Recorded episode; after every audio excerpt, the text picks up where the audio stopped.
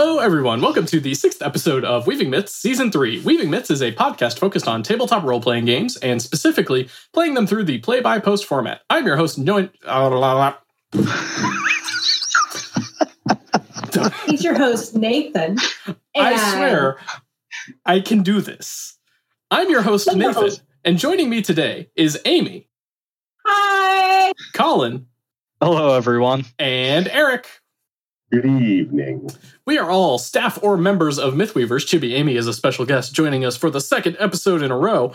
One of the largest play by post gaming websites in existence. We are here to help bring your game to the next level. If you're not familiar with Mythweavers, you can find it at myth weavers.com. As always, we are joined by the impeccable text chat, which members of Mythweavers are using right now to ask questions and contribute to the discussion. If you too would like to be part of the text chat, feel free to join us on the Mythweavers Twitch channel every Saturday that we feel like doing a show at 8 p.m. Eastern Time. This week, we're going to be talking about epic things. Whether it's a big story, a big battle, or big characters, it's time to go big or go home. Epic. a relic from the past making an appearance there. It's not that old. It's relatively new. I haven't gotten a chance to play it yet, but my friend describes it as the designers wanted to get as close as they could to magic without having a mana pool. Okay. But that's beside the point. Let's talk epic.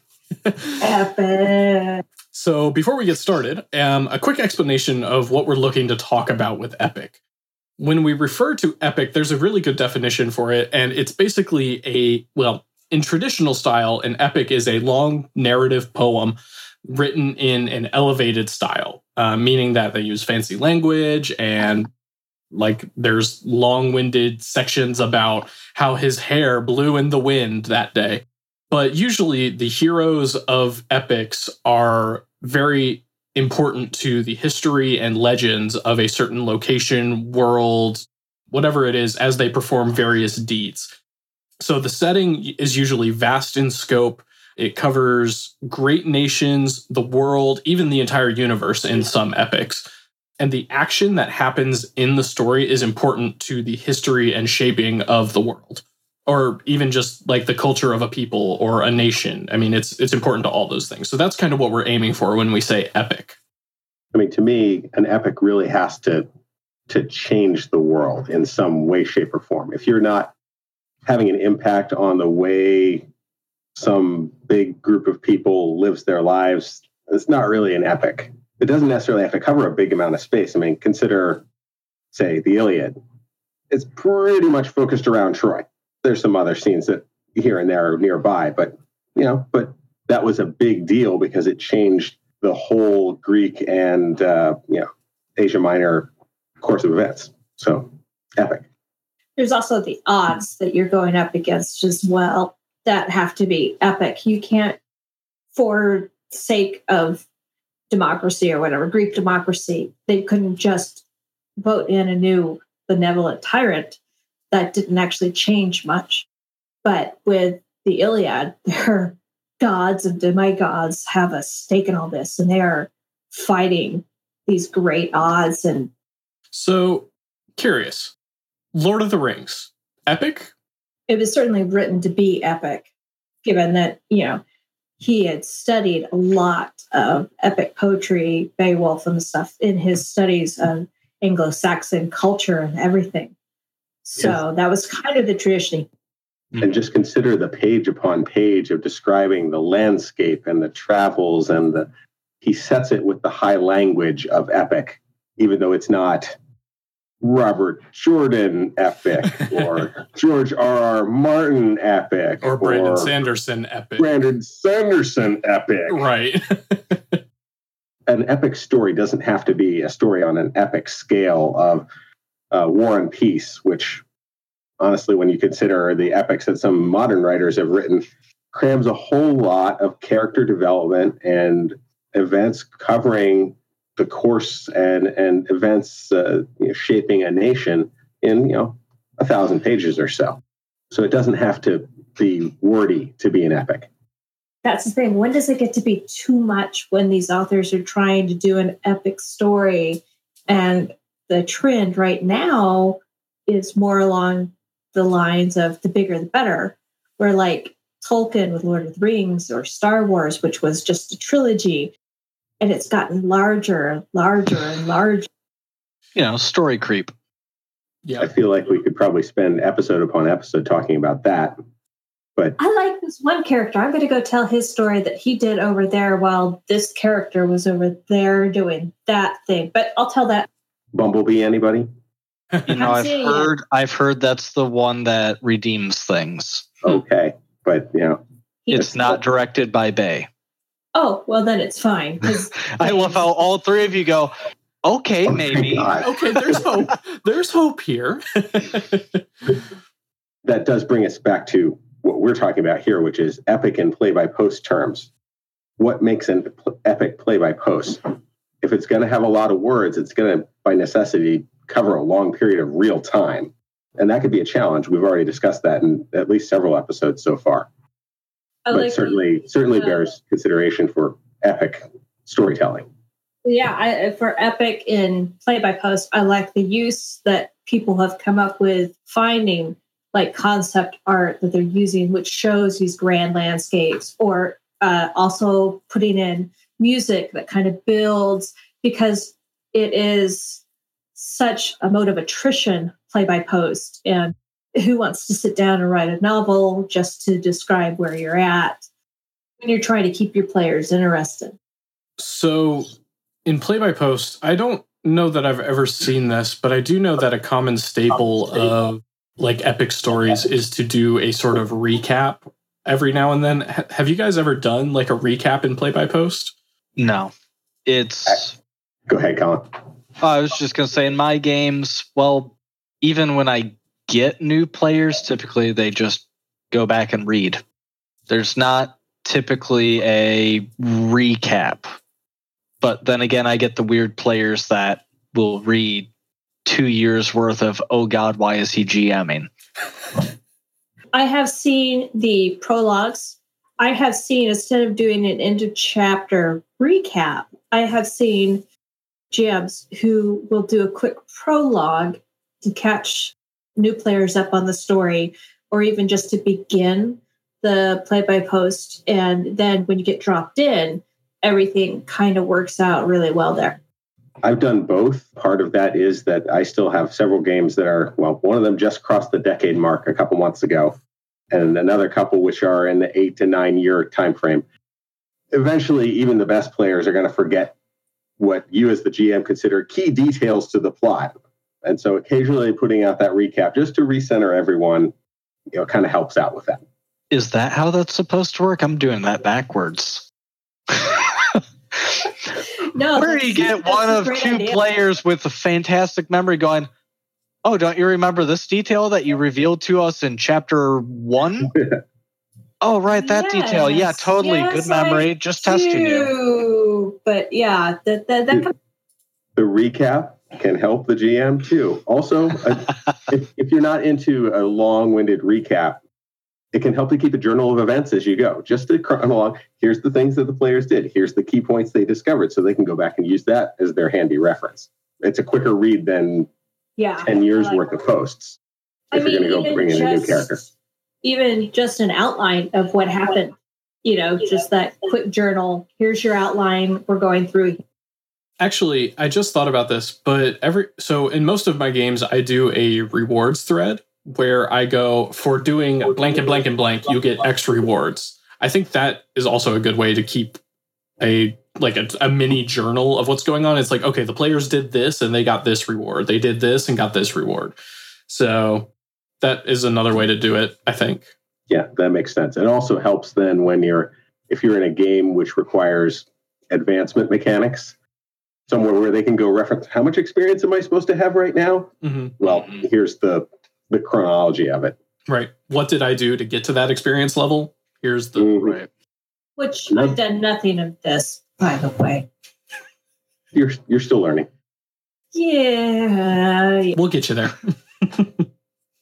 Now I've been on the receiving end. I just Another thing that an epic story, you know, if it's a long epic in play by post terms, is going to have to deal with is character attrition, which we've also talked about in several episodes. But I think that the motifs of epic storytelling can actually help out in this regard because go back to War and Peace. There's hundreds of characters in there, and the focus shifts from character to character to character to character. G.R.R. Martin, people who you thought were important protagonist type characters who get randomly killed off, the focus shifts to someone else.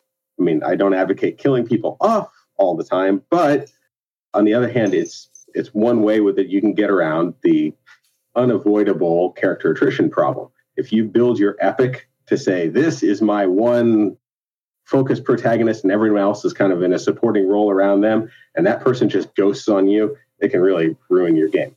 So being able to shift the focus and talk about other people's stories, not just the the one chosen one. Well, it's also hard on the player, let alone any nutrition that happens. It's hard to feel that responsibility as a player. It's like, oh my gosh, I have to have something good every single post that I do. And, you know, I have to be brilliant right now, and I have to carry this. It's like, no, no, there's role play gaming. Role play gaming is collaborative from the get go. It always has been. Unless you've got that player whose character isn't the brightest and will just monologue forever. Oh, God. Fate. I regret reading those posts. I regret reading them so badly. oh my god. So never again. You say never again, but she's going to keep posting. Ne- For those never that- again. are not in the loop on this, call me Fate's character in my Stars Without Number game. Okay, I just I gotta I gotta do this. Oh, I gotta pull God. this. Let me see if this will actually work.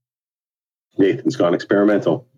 Oh yeah. Call Me Fate keeps the Hey, it game moving by threatening to monologue if it doesn't. Here we go.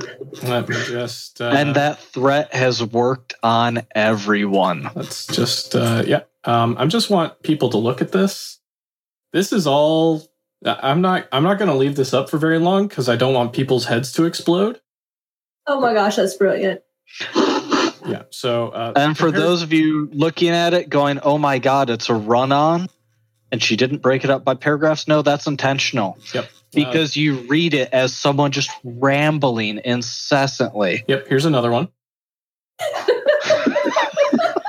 Uh, well, we could spend a whole episode just on Call Me Fate posts, but uh, Oh God, yes, we could. I think The there's next only, nope, I think those are the only two at the moment. Oh no, there's God, there are pages upon pages of those. She spent easily a couple hundred words with her character contemplating how nice the bulkheads, deck, and overhead of a passageway were Yes.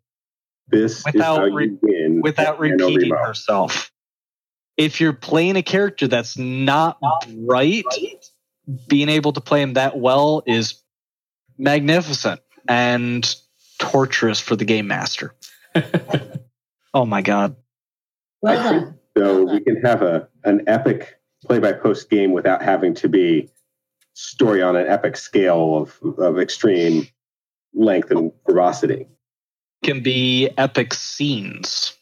Or, or you know, like the Adventure Paths, or uh, Adventures League, or uh, Pathfinder Society. Those do chin tend to be world changing. Right? I mean, if you look at many epic tales, you know, there are ordinary people who turn out to be heroic because they were in the right place at the right time. Mm-hmm. those are who your PCs are. So if you just want to have an epic story that talks about the turning of the tide, you know, you put them in the right place at the right time and push the go button.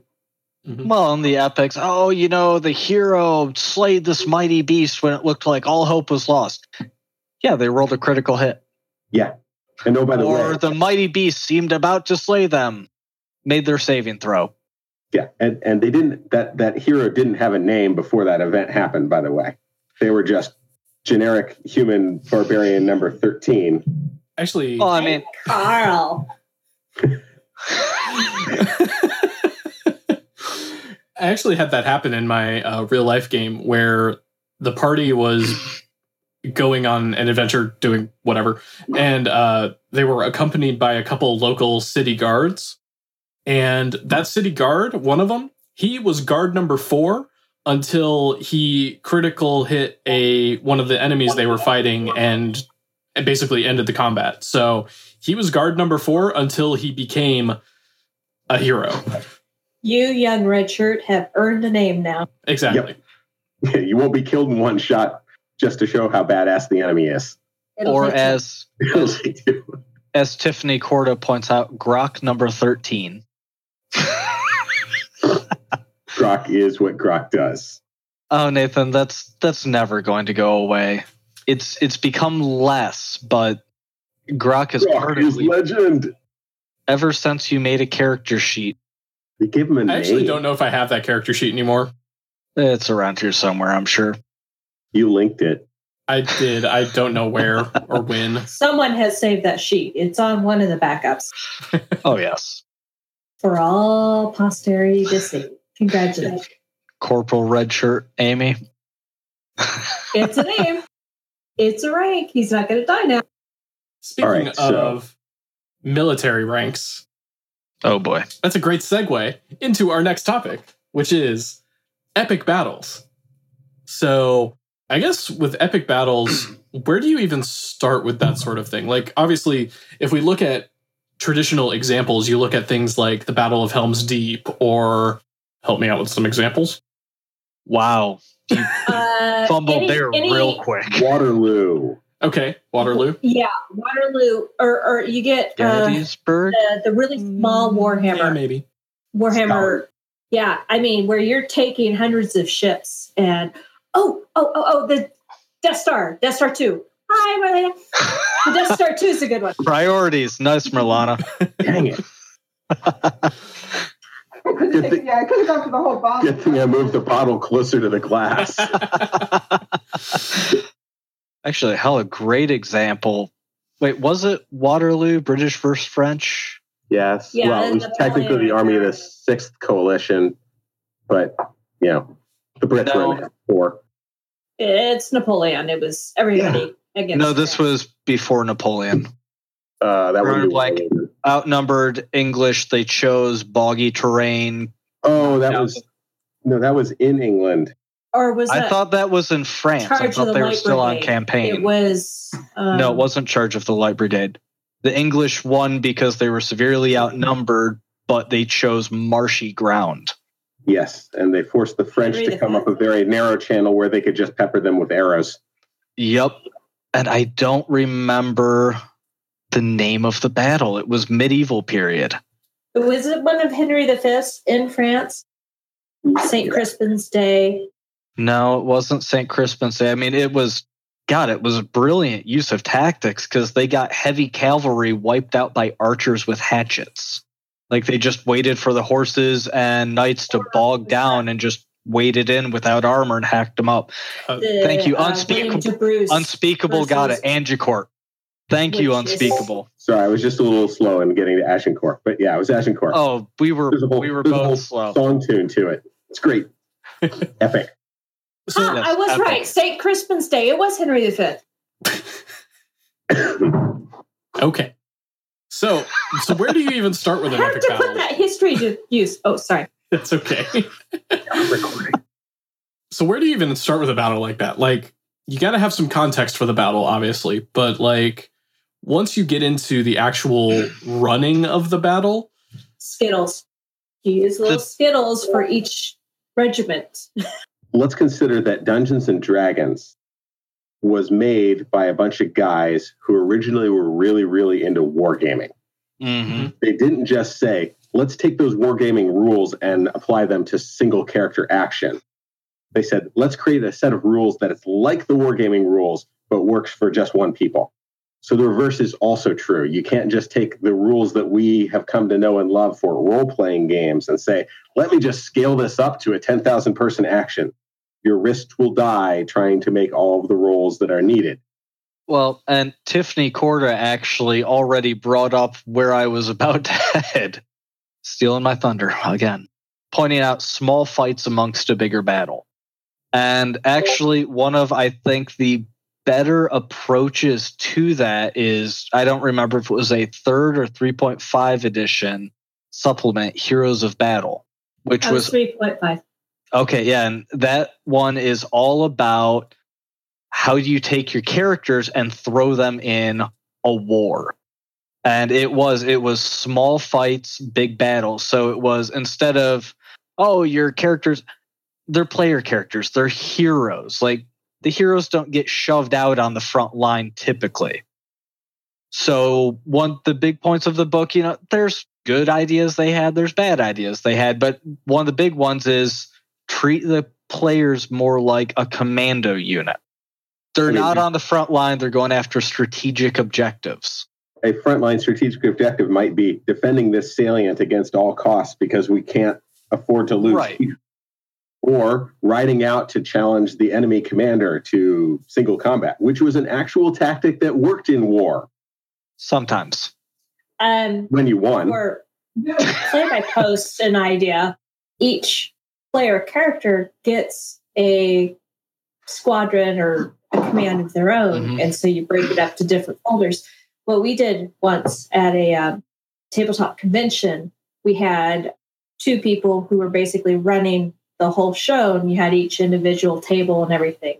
And Joe over there cast Meteor Strike and nearly suck the boat that this table over here was on, but you kind of disperse it and have that sort of thing. Hmm. Kind of, you got to have stuff going on that affects over there and affects this person and kind of brings it all together. Uh, then you've got some systems even have rules built in where you already have a squad. And I'm going to regret saying this because it's going to bite me in the ass. Planet Mercenary. Ooh. Yeah, yeah, you guys know this is going to come back because some of my players are going to come back and go, hey, you mentioned that again. Oh yeah. What happened to our Run, call, and game? run. GM. Uh, but it does have in those rules every player is an officer and has a fire team. Shut up, Landed. Weaving Myths is a small community, but we all love each other very much. oh yeah. Landed, I can't start it again. I don't have time. Landed's one of my players that uh, was hurt deeply when I said, hey guys, I don't have time to run two games. Planet Mercenary is the one getting the axe. Honestly, a good chunk of it was because Planet Mercenary requires a lot more planning. Whereas Stars Without Number is made to be a sandbox, and I just wing that a lot. I mean, I carefully plan every detail. Do you now? In depth encounters. Hmm. The problem is sometimes some of my players, like the uh, engineer, just doesn't post for like three weeks. I'm getting Nathan, better who about plays that. the engineer again? I'm getting better at that. Gets married. I was busy this year. Had a lot going on. All right. No, anyway, no. back to That's battle, not enough epic scale. So you obviously can't ignore everything that is going on outside the player's immediate vicinity. It's got to happen in order for the, the epicness to play out, to be uh, something that they can see going on around them, that they feel like they're in the middle of this gigantic conflict. But it also can't be something the GM spends so much time dealing with all the details. So you have to have some sort of system that helps you scale that to a manageable amount. If you're running spreadsheets and need a laptop, you're doing it wrong. Yeah. Yeah. Yeah. Yeah. I think it's awesome, but you're doing it wrong. You can spend a lot of effort Oh, God, going yes, into you the can. strategic system modeling. There are people who do PhD theses. If you're really into this, go get your PhD in it because it'll be far more rewarding Mhm. than doing it for four or five people who really don't care what's going on with random Elven Pikeman number 14 over there on the right flank when we're over here on the left flank. They just don't. Yeah. Yeah. The, the pikemen don't actually domino. That just happens in cartoon. And in um, Mel Brooks movies. Well, Yes. you know. So you need a system that scales. There are systems out there for wargaming. Some of them are better than others, and I don't think that I'm really qualified to give you a great recommendation on wargaming because I didn't do a lot of it. I do play a lot of strategic video games, and one of the simple systems that I've seen is one called Warlords, which is an old like 1990s era. Yeah, Amy knows what I'm talking about here.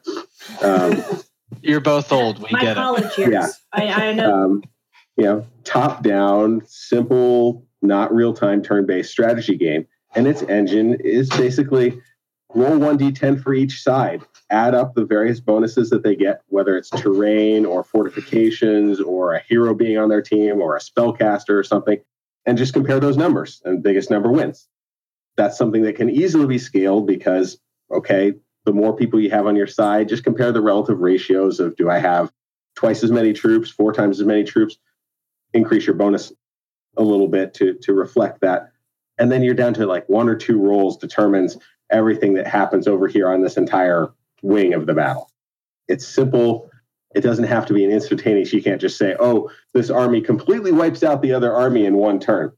Probably not going to happen. Same. But it gives you the, the direction and can allow you to describe in your own epic language what's going on to the PC's right as they're having a fight, you know, dangerous fight over this hill. Simple, easy. I like it. Use your mileage may vary. I think it's a good idea with epic battles. Like I mentioned earlier, treat them like a commando group where applicable. Have flowcharts are wonderful things.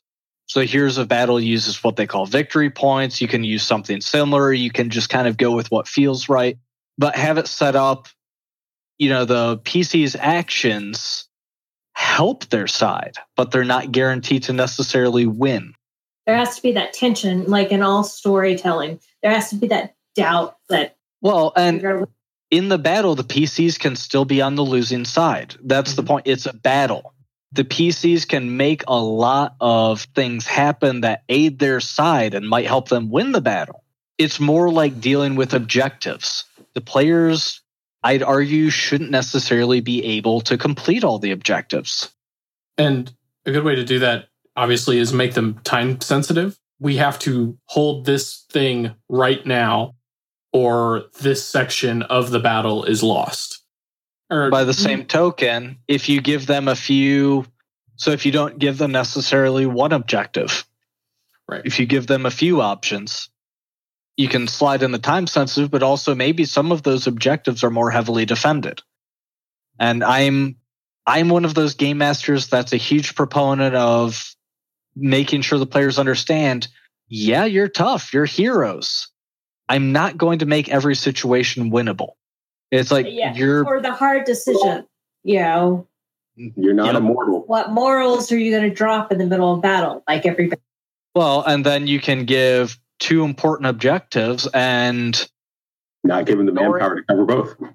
Well, a great example was I liked one of the earlier examples for video games was the Mass Effect series where they said, you know, you can rescue one of two people make your choice. Mm-hmm. That was a good one. I liked that one.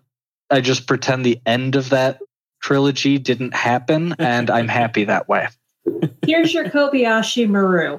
Which choice are you going to make? Well, Kobayashi Maru was unwinnable, period. This is more like choose who lives and dies. Mm-hmm. That can be a difficult choice to make for people. Well, and then yeah. you can also have, I mean, if you're doing something where your players have command of squads, giving a scenario where you can win it, but you're going to have to intentionally choose who's going to be sacrificed. You guys over there, charge this hill. I need you to mm-hmm. do this. Yeah. Yep. And you're going to die. I mean, a lot of it isn't just the battle, it's pulling in the moral quandaries. It's finding a way to kind of incorporate the emotion because your player characters aren't going to be the general on the hill at the back. They're going to be in the thick of it. So there should be moral dilemmas. You know, they're right there. They're looking someone in the eye going, Hey, you and your squad charge that hill, like Amy said. Emotion in role playing games, period, gets players invested and you you need to throw these things at them. That is what everybody's like. Oh, I remember when we had to make this choice. Oh my gosh, mm-hmm. it was so. Well, and then there's, course, there are situations where you wind up with the player that's just a straight up sociopath and will just go, "I'm going to need these once more later. Sacrifice these ones." Hmm. My wife. well, everyone else is debating how to handle the Oh, well, everyone else in the party is debating, oh, the child got bitten by a zombie. How are we going to handle this? The mother's right there. And my wife just went, I shoot the kid. With the mother, she goes, Run away and "It's the apo-" oh no, no, no, she didn't bother with that part. Just nope. Bitten gonna turn pop. don't have time to debate this. It's going to bite us, so just Okay. kill it. That actually was the nail in the coffin for that gaming group. Star Trek. I didn't really have a great choice of players. It was kind of military law enforcement doesn't have many geeks. So I do also want to note that, as with any battle, 99% of battles are not fought to the death. Like, True. probably 99.9 repeating percent are not fought to the death. Yeah. Unless no it's one has Marines. infinite ability to withstand deadly Marines. onslaught on all sides. Marines. Uh, yeah. Which example do you want me to pull out, Eric? Okay, they've done. Certain fanatical individuals or groups are known to do the hold against all costs down to the last man. Most battles, there's retreat. Most battles don't go that way. morale, morale, even if it's not an ordered retreat, morale breaks, and once a couple start running, everyone starts running. I'm Merlana. House cleaning. Joy. I avoid that when I can. So I'm curious when you're designing a battle, how much planning do you really need to put into it? Because, like, obviously, you want it to fit cohesively with the story and you want one side to win or lose. But within that, how do you plan for each, like, I guess, beat, like, story beat? Like how do you plan for each of those? Do you just have a list of things and you're like i'll do this one now? Or or do you have like no the battle's going to progress in these steps? I flowchart it. okay. It's i don't necessarily i don't say you know this side is going to win. I don't Right. choose who's going to win. I well i approach it as like the army that the players are part of. Here is what like here's how they win here's how they lose and the actions of like i said i like the commando route so the actions of the players and it's always time sensitive are going to influence their army's ability to win I mean, if it's if it's something plotted out where the Allied army is going to win anyway, That's It's not pretty a much- game anymore. yeah, it's It's a novel telling.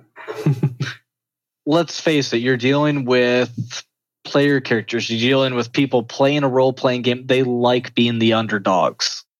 If you're just rolling over the enemy forces without opposition, you're not you're not really playing anything. That's the game master just letting you talk while you win. Here's your win on a platter with some cheese. Yeah. Yeah, I mean, we've already gone over the the fallacies of GMing, which includes just monologuing, and that's basically what this would be. Is I'm going to write a big long narrative about how this army is so awesome and wins the day, and you guys can be there or not. We really don't care. Mhm. Not Oh, a- attack these objectives, but we're confident of our victory regardless. You're not fighting them. right Right. No, you got to have that tension, that doubt. You got to make them work. but having the ability to surrender or to retreat to fight another day is an important part of that and one of those things that is Well- hard to model correctly in a strict role-playing game sense Well, if the army starts to break, hopefully your players see that and go, "Oh, we're we can't stay here." well yeah but Hopefully, yeah if, I you, if, you're, if you're just like talking Yeah. strict movement rate type things you, know, you could argue that by the rules as written there's no way they could outrun their pursuers another important thing though too is if you're designing around the here's the various things that can happen that the players can influence, the beginnings of a route can be a situation. And your characters, your players can actually be the ones, you know, if they see people starting to retreat, starting to fall back, they can be the ones running in, roaring to go forward and leading by example.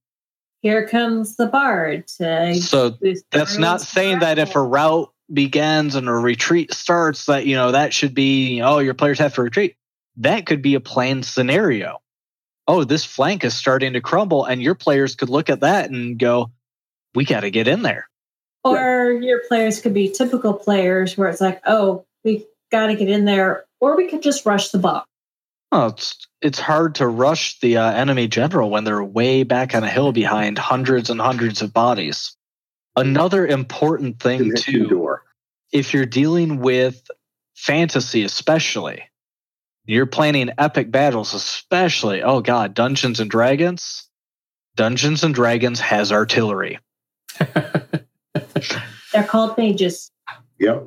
I mean, it's this isn't so. I mean, it's really important to actually think about that. You've got wizards, and even level one wizards can raise absolute hell. You gotta kind of consider that with the high fantasy systems. Trench warfare is probably going to be a little more likely. Like op- armies openly meeting in the field, maybe. Until someone drops a glitter dust on them. I mean, it's that's Doesn't one of those. it's one of those things because you know if you look at it high fantasy settings burning hand spell it's a bloody flamethrower straight up i mean that is so you've got and that's Magic one of the things missile that is- and magic missile fireballs are artillery i mean it's one of those things you know that with high fantasy you always see a lot of portrayal Y- yes there's shield spells but there don't seem to be as many area shield spells as there seem to be area destroy everything in the circle spells That's This is way more fun. Just ask my wife. To research. so it is something to keep in mind you know you look at something like lord of the rings okay that's not a super high magic setting. If you're playing dungeons and dragons it's not going to be lord of the rings you know rank upon rank marching into battle. That's six Suicide. fireballs away from we destroyed an entire regiment. It's worth considering you know high fantasy settings depending on the setting to be fair you know i haven't delved into pathfinder a whole lot i know there's a lot of other high fantasy settings but d&d at least you're looking more like trench warfare You're looking more World War One versus water. there are wizard spells that do poison gas Mhm. you are high fantasy world war one trench warfare Oh my gosh, I love it. Unless, you're, unless you're in Eberron, you don't have armor. Right, And by armor, I mean tanks. right. Yeah, no. warforged humanoid Yeah. tank Yeah. Now, now, now you start to go into the, the Magitech side, and okay, maybe you do have tanks. And then you're more like World War II type. Uh, Yep. high oh Or like Iron Kingdoms, where you have literal mechs walking around powered by yeah, magic. I like that one too. Mhm. But yeah, it's that's a really big thing to consider with the high fantasy settings because wizards are artillery units, which actually lines up well with real world artillery units. They cause a lot of damage, but they're squishy. Yeah. you got to protect those guys. Yeah, yeah. Counter battery fire doesn't end well for them when they're hit. All right. So I think we've got one more point to hit real quick.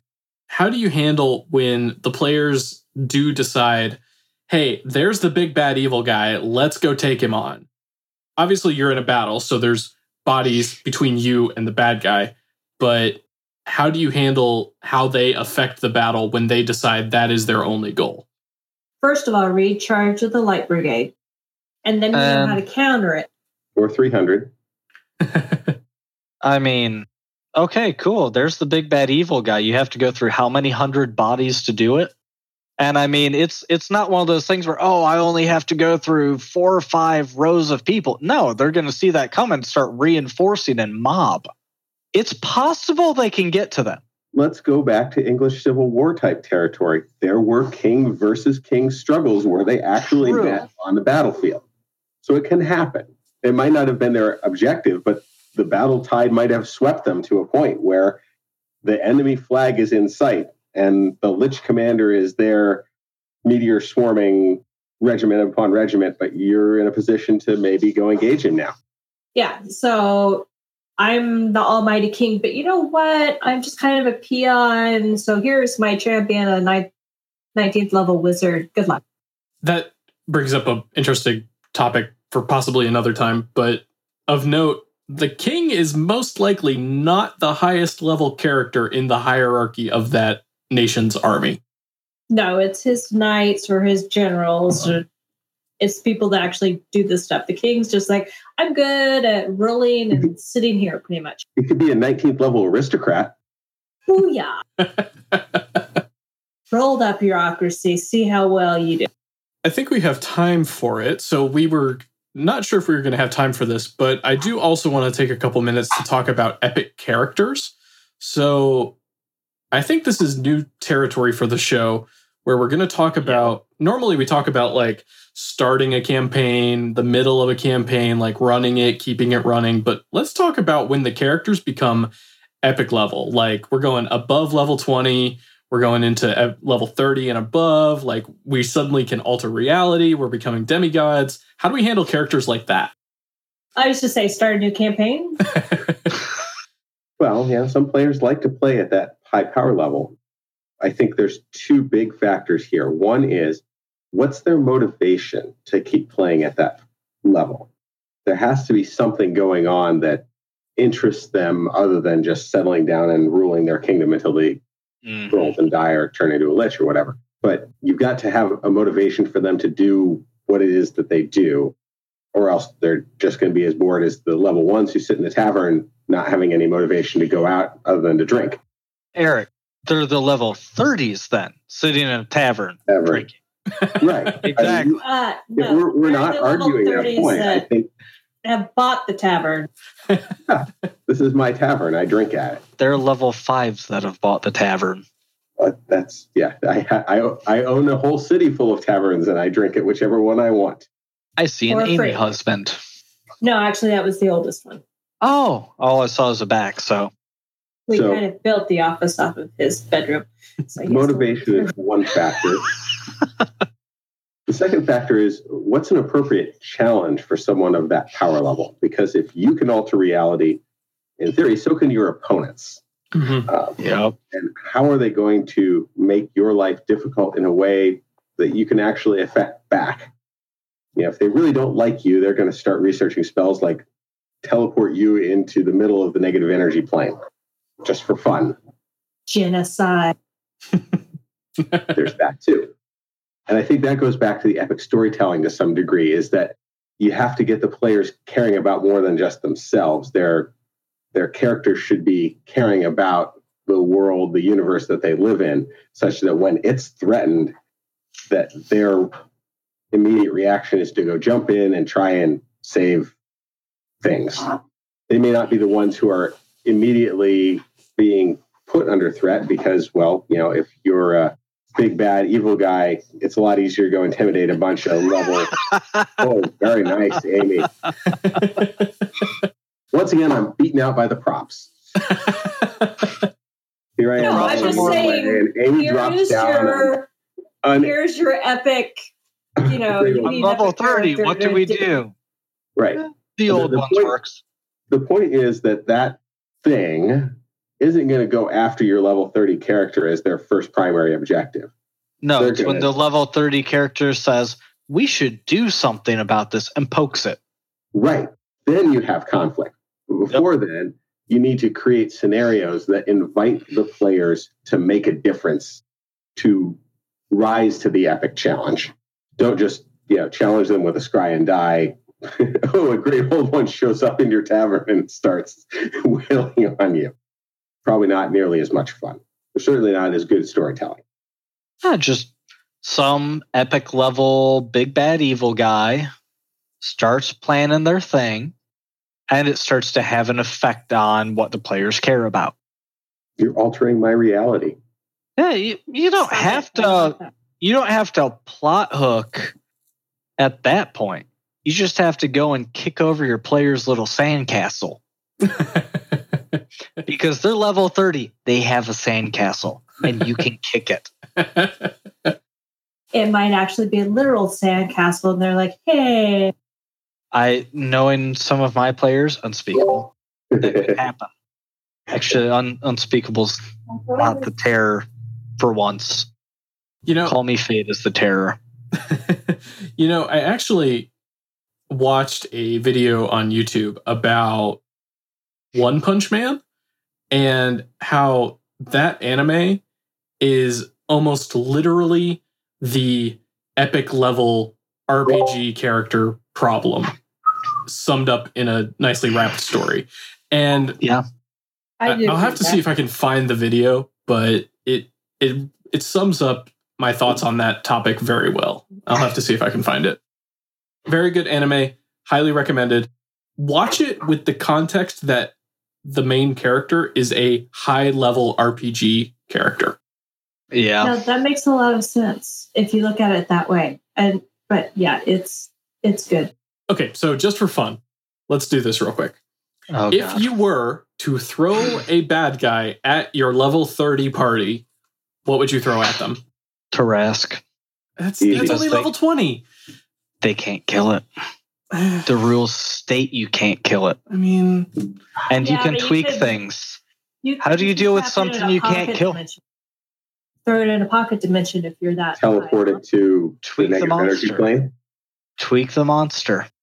Going back to motivation, you also have to make it so that it's fair. Mhm. And this this goes back to something we've I think talked about before, certainly at the lower levels, which is um, making sure that you tailor your opposition to the character so that they have a fair chance to win, but that it's mm-hmm. not necessarily that any tool in their toolbox is going to do the job. They have to figure out the right tool for the job. And this is where you and I differ on that point, Eric, because I quite often throw unwinnable scenarios at the players, and the only way to win is to not get involved. Okay, but uh, No, generally, at, at level 30, that's that's different. At level 30, you've got, oh, if we don't do something, the world ends. yeah. Well, I- and and The great old one, the aliens, the whatever win. but I don't think this. I was necessarily saying that uh, you have to give them winnable scenarios, but if you are going to give them an appropriate challenge, don't just say, "Hey, uh, let me go read every spell on the wizard's character sheet." And have a counter for every single one already in my back pocket, so that Right. wizard I just neutralize entirely. That's not going to be fun for the wizard. So you got to give the wizard some ability to affect the state of play. I like what Tiffany Cordis pointed out, saying, you know, discourage the straight punchy punchy. Yes, that is the point that I was trying to go after is that the you can't just say, well, I'll drop a fireball on it and walk away. That generally ends up being a less than satisfying encounter design. Just ask my wife. Well, no, it was immensely satisfying. Oh, it was just that it was like two hours. Yeah, one spell kill. I was not expecting a one spell kill, Fine. Anyhow, but it was gratifying because I've never soloed a Hydra before. No, I don't Coming blame you soon. I don't blame Coming soon. There will be a Spouses of Mythweavers episode. absolutely. That's Me coming. and I get my husband on instead of me. Ooh. Yeah. We still need you I to don't show know if right. he'd do it, but yeah. We still need you to show right. Well, yeah, totally. Amy's our show writer. We'd be lost without her by this point. We ran out of good topics. oh yeah, we sure did. Chibi's, keep, Or I guess keeping us I guess afloat. not not good topics. We ran out of easy topics. That's true. Well, we've got a long list of not easy topics. It is far more easy to throw together a We Missed Us tabletop That's true. coming soon. I Oh. can't wait for that all out of bubblegum episode, by the way. That's going to be good. Oh God, we're gonna be. I mean, we're not gonna be plastered at all. We're on Twitch. Maybe your won't oh, be. No, no. All I mean, to be fair, Nathan, one beer and off you go. What? what? Oh my! That sounds like a challenge. Are you asking for a challenge? if anyone wants to know what Nathan sounds like a wee bit tipsy, go to the one where Rodrigo guest starred. You're not wrong. Oh, he pre-gamed to hell and gone once I told him Rodrigo was joining us. I mean, yeah. You just had to prepare for the sexiness of that man's voice. mm. Rodrigo has a hell of a set of pipes on him. Epic. That's why he does music. This week's game of the week is Silver City Sojourn, being run by Chase. Silver City Sojourn is a classic World of Darkness game using the Werewolf the Apocalypse variant and the 20th anniversary edition of the rules. If that's not a system, I don't know what is. We've talked about World of Darkness several times on the show, and every time it's been nothing but positive. The system takes well to play by post and allows for fantastically creative and deep stories for both characters and the world. Speaking of deep stories, Chase has laid the groundwork for just such a game. To quote Chase, I love telling stories of struggles and overcoming obstacles. My goal is to tell a great story, but I don't want to do that at the cost of the enjoyment of the players. To that end, Silver City Sojourn is a gritty, dark, and challenging experience designed to test the player's ability to make choices and overcome great obstacles. Chase is looking for eight players, and applications close on January 11th, so be sure to get those applications in swiftly. Um, have any of you gamed with? Chase before? Yes, I do regularly. Okay, how's that going? I love Chase. That's actually Lexon in there. Played a Star Wars game and really good at collaborating and awesome backstory. And uh, yeah, I like. Awesome, good. Do you have the post? But Oh, I do. Yeah. Oh my God. Thank you. I do. I have it ready to go and everything. Here we go. Oh, nope, that's not the right one. Here we go. Okay. Silver City Sojourn. So Remember when you prepared for the past like hour before the show started? you know what? Pepperidge Farm remembers. so um it's a pretty I I actually really like this divider thing. I like when people do these little like dividers. You're welcome. I found it actually. Oh, did you? but yeah, there's there's tons of information here. All the all the important information. There's a decently long um, in character little backstory blurb and uh, description of the game, character creation, all the different links. I mean, this is a- a pretty good ad as far as Mythweavers goes, for sure. Pretty good, he says, with that subtle, critical, and judgmental tone. What? Pretty soon, Nathan will have a rubric for grading ads, oh, and then we'll be done. no, no, no, no. Eric, Will it you level say up? that like it's still pending. This is Nathan we're talking about. There's I have not already a seen the dread checklist. rubric for ad grading. If the checklist was there, he would have posted it somewhere already for all of us. I'd like to point out he's not saying anything. I don't have a rubric for ads. Oh, sure, you argue it when I put you on Yeah. the spot. Uh, character applications, ads, they're all the same, right? I, I really need to uh, just have a standby link for the dread rubric, It's really not just that so bad. whenever it comes, it's really not that bad. says the person doing the judging, not applying. It's really not that bad. Unless you're a 21 out of 25 and you're watching everyone else get judged for the next three weeks, and oh man, there's another 21, another 21, and oh shit, it's going to come down to Nathan rolling my 1d2. Did you ever see my application for his Starfinder game? No. It was a beautiful and yeah, not a 25. It was a beautiful application. And then there was another application I did for Dungeon World, which the description was bad love poetry. the bad love poetry scored higher, didn't it? No, no. so if you couldn't tell, we're in the free for all segment of the show now. so once again, the free for all segment of the show is back again. In this segment of the show, we're going to open the floor for questions and answers, but we're also going to allow myself and my fellow casters to talk about anything we'd like. As always, this is going to be pretty unstructured. Colin, Straight Nathan roast. Got it. This is where we get to take free shots at Nathan, right? but this section, this segment of the show gives us the freedom to talk about other things and still answer questions as they come in. So before we get started, even though we've already started, Colin, uh, Oh, like those two weren't complicit? we have the Totally mandatory complicit, question, I admit. Yeah, yeah. which is what's making us happy this week, and we're going to start with Colin. So, what's making me happy is Amy has been bailing my ass out for the past several weeks with design work for a coming trade show. Yeah, you're on the spot for that one, Amy. yep. Reminds me, I need to throw payment your way still. But yes, List for the brochure. and I have to give you information so you can finish the brochure.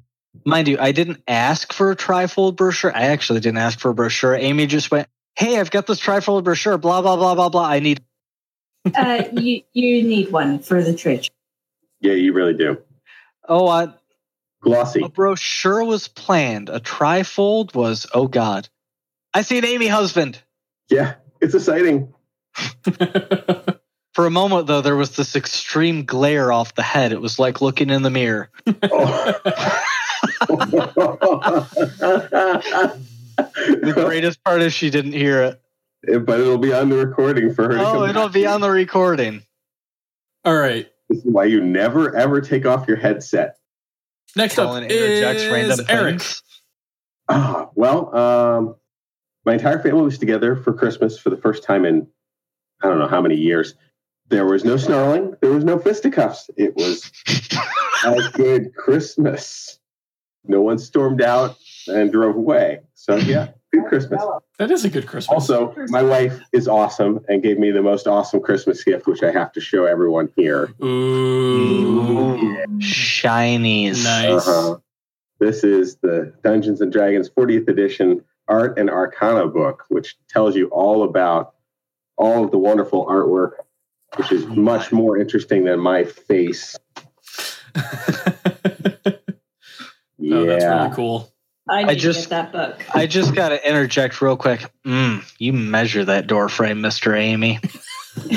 no, no, he's putting in. He's measuring the door frame. It's Oh, valid. so And Nathan's face went a little red at that one. Oh boy. Okay. Boy, so that's what they're calling it these days. Amy, what's making you happy this week? I'm trying. I'm trying. Twitch chat, Yeah, give her text chat. I'm I'm so I'm trying. Text chat. I'm sorry. I'm trying. I got a new T-shirt. Hey, Yes. Yes, very nice. It was a good Christmas. I got a 10 terabyte backup drive, nice. Mm. Nice. a new microphone, which is very nice, new headphones, and apparently I taught my husband something he didn't know. It's really loud on the other side of it. You know, I, I could deal with that teaching someone they didn't know before. So, and I took apart my mixer. I found out what was wrong, and now I have to send it into KitchenAid to fix. I mean, to be fair, the Mythweavers general chat predicted what was wrong. We have an impressive amount of mechanical knowledge among Mythweaver general chat. The No, engineers tend to run rampant. Yeah, Yeah, but none of them realized that the post was too long and was scraping metal shavings off the top of the planetary gear. No, we definitely predicted Gears ate themselves. No, not the gear. Oh. The Oh, housing, the shaft? the shaft, and the housing above the planetary. Okay, fine. The gearbox ate itself. Close enough. The gears are all fine. Thing things ate themselves. Bad Sounds things. like it came out of alignment, that it should have been lower down. And Yeah, Eric, Eric, Back- Eric, Eric. We can't we can't go straight engineer here. We torture general with that enough. okay, fine. This is a free for all. This is the free for all. All right. And what's making me happy this week is I had an excellent holiday. Mrs. Nate and I have our roommate has been out of the house for the week. So we have been playing board games and we got a slew of new RPG books and uh, we put together Mrs. Nate's box throne. So all of our board games have a home now. And y'all have been playing the hell out of Seven Days to Die. Yes, we have. And they haven't invited me. Hey, Poor Colin. no, you have been busy, supposedly. Really? Because all I've been doing is playing Astroneer. Yeah, and uh, what about that uh, little 3D design project I asked you to do? That's having issues. I blame the models you provided. No, in all seriousness, there's something wonky going on there. I'm still trying to figure out. Okay. It is it is something with the models, but I don't actually blame you. Uh, well, that's good because I didn't make the models. So, I blame you for dragging me into it, but I don't blame you for the models. oh, um, Nathan, uh huh. question from the chat. Chase wants to know if they'll get their ad rating uh, when you finish the rubric. No, but you will be getting Run. a gold medal for being game of the week. On the ad. Yes. it comes to Nathan signed. It's very shiny. We don't have that many patriots to send you a gold medal. we also don't have badges, which is unfortunate. I mean, Uh, I've been saying for years we need badges. Mythweaver swag. Well, if there was only a director of community engagement, I love how wide his eyes just got when you said that. Wait a second. Hold on. I was not aware that my job included swag. You know, Nathan, I wasn't aware that a chat with the community meant podcast either. I just no, no, your job does not involve swag. Your job involves doing social media so I don't have to. I mean, I could do swag. No, Does that stop mean it. I have Stop to do it. the swag? I could, I guess. Amy is now director of swag. I'll take that title. If only we had a graphic artist and someone skilled in layout. Oh, wait. I mean, you can We have a literally. There's, graphic artist. there's a thousand. we thousand. have someone skilled in layout. One's on staff, one does show writing. No, Ruben's the graphic artist. I mean, you can literally go You're the layout person, Amy. and find an instant, like, custom T-shirt thing. So CafePress. yeah, or like No, cap- no, no. So, so Chase wants to know can the badge be traded in for players? Chase needs No. players. the idea of the badge is to help draw in players. So kind of. To be fair, I mean, the idea is to draw on the players at the same time. It's weaving myths. We're not exactly mainstream, even on our own website. Only we If- had a director of community engagement. Oh, ouch. that. That's a low blow. I'd like to point out Nathan became director of community engagement in the past like two weeks. Yeah, yeah. I mean, So he's Uh, just he starting to entirely social in media. Jest. I'm sure that Nathan will one day make this even more awesome than it already is. The fact that we're sitting here having a chat about gaming was inconceivable, what, 18, 20 months ago? And then it just happened. You're welcome. Oh no, I, I blame Nathan for so much, really.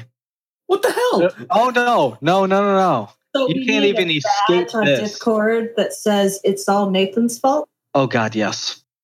You're the layout one. Make that happen. So, a little history on how the Mythweavers Discord happened. So Nathan hit me up because I'm the admin that apparently isn't the scary one. Yes. Go on, Where's the also argue no. I was gonna say, oh no, no, please argue this, Nathan. Yes. Tell me Rodrigo doesn't still intimidate you. But also no. so the way the discord started which i mean hell discord is what we're using right now for the video chat for weaving myths. So this started with nathan approaching me and saying hey so way way back in the day mythweavers had the shout box. We had a live text chat. Back in 2006 2007 live text chat was kind of expensive to run resource wise on a server. We had to kill it.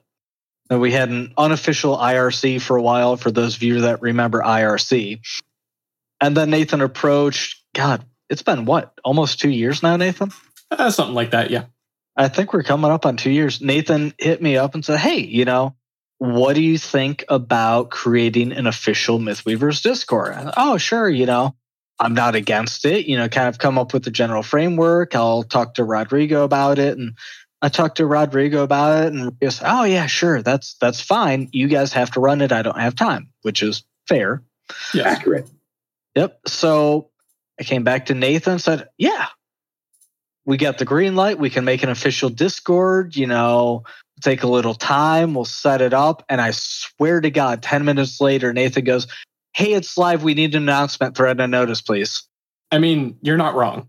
At which point, uh, language that is not suited to Mythweavers came out of my mouth. And I still, for some reason, let me make the notice, let me make the announcement thread. And I did it. And then we spent the next week getting flooded with verification requests. It was awesome. I think Nathan was drunk or high the entire time. It was not awesome. It was madness.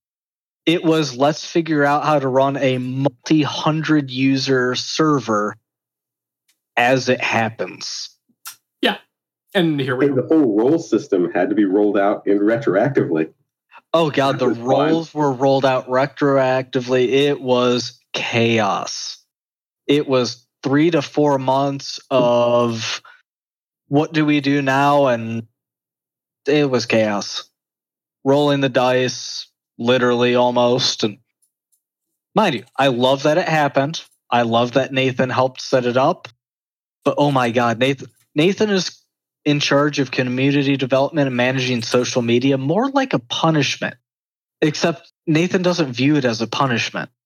Yeah. And then just as soon as we get that all tamped down, he's like, "Hey, maybe we should do like a podcast or something." No, no, no. He said let's do a live chat with the community. Uh, yeah, that's right. Live chat. I was, God, it was what, four months into my side business? I was working late. Hey, Nathan, I'm going to be late for the, uh, the little live chat. Oh, okay. You know, we'll just work you into the podcast when you get here. Podcast? so I mean, What do you mean podcast, Nathan? And he says, Oh, it's a podcast now. Great. We're doing a podcast. so I'd like to direct your attention to the stream because this can be a thing. Except it's going to look a lot better once Amy gets done with. Oh yeah, absolutely. But I'm just saying, this could totally be a thing. So, Mythweaver swag is something being worked on. And we have to have it for the uh, for the potluck. It's Yes, at, at your house for New Year. yeah, okay, whatever. Uh, Um, it might be a little late to get it for New Year's, but Uh, Valentine's? Why? The more- Valentine's Day, Mm, hmm we bring all our spouses and have an escape. Ooh, But February. Mythweaver that's a good time. is something being worked on. We have an Now? escape room just down the street. I know, right? Actually, I think they run like two or three different themed rooms at once. That's cool. We've got these escape rooms and breweries all over. I'm, Especially Welcome to the people from the Kalamazoo. It's real. room Escape Start room. eating the people Yeah. from the nuclear meltdown room. Well, no, so Mythweaver swag is something being discussed that is going to be slowly in development ah. due to other projects. You know, guess what just happened with Patreon? What just happened with Patreon, Nathan? They partnered with a swag company. So we can Oh. offer swag as Patreon rewards. Ooh, ooh, ooh, ooh, ooh, ooh. Ideas. Our, our our design ideator just went into overdrive. Amy, do you Yeah, want your know name to become blue? Because this is how your name becomes blue. Two mouse clicks. she just leaves.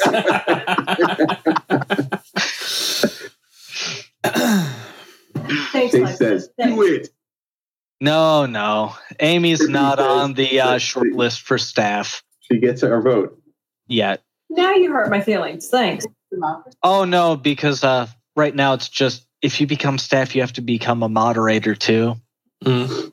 Yeah, That's we don't want to do that to you. That's Yeah. why. corporate restructuring is higher on the plan. Uh, in, So I'll say I'm this too on nice to Weaving have Myths. Not nice names given in my. I'll say this on general Weaving Myths.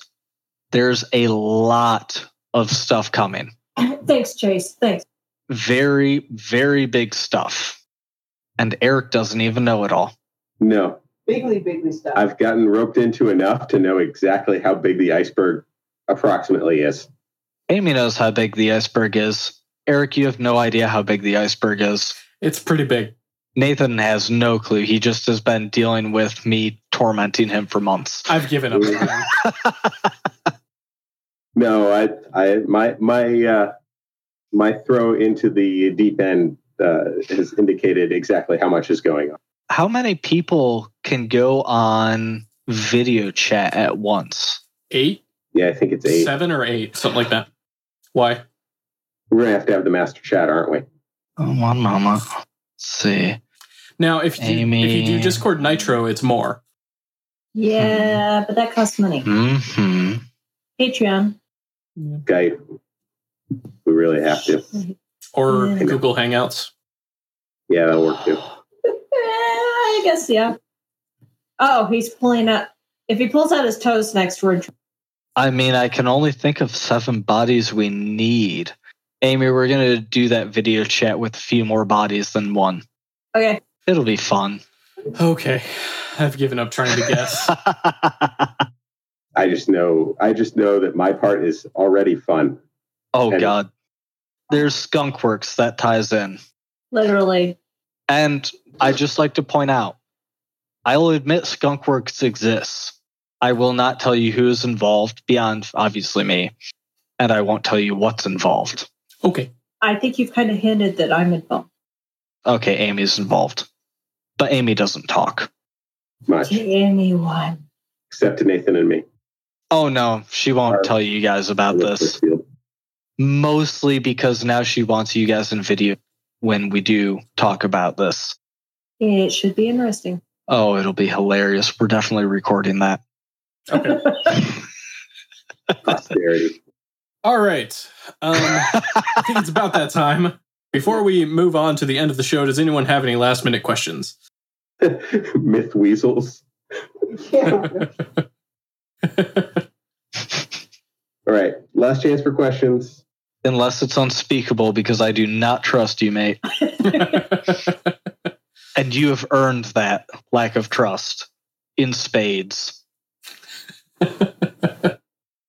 What do you mean? European or African swallow? Damn it, you took it before I could get to it.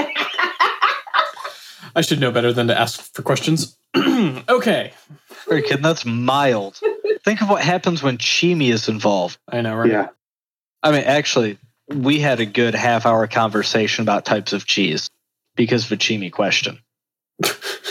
What's wrong with cheese? Oh, Nathan was twitching, but the rest of us had a great discussion about different types, aging, smoked, not smoked. It was fantastic. It was a wonderful discussion. I don't remember what episode that was. Sloth Is that after dark? It got edited No. out. Oh, you monster. Hey, Nathan, by the way, when is the uh, bloopers reel going to happen? Really, there should be one. Oh, I just want the uh, David blooper. I'm gonna I'm gonna read the script. I'm gonna read the script. I'd like to take just a moment to remind everyone that this episode of Weaving Myths is made possible by our Patreon. For those of you that don't know, Patreon is a method for content creators to gain income through the support of those who consume the content. Our Patreon over- offers a multitude of ways to support the show, and you'll get awesome rewards for signing up under any of the tiers. Contributions start at as little as $1 per month, so it doesn't take much at all to show your support.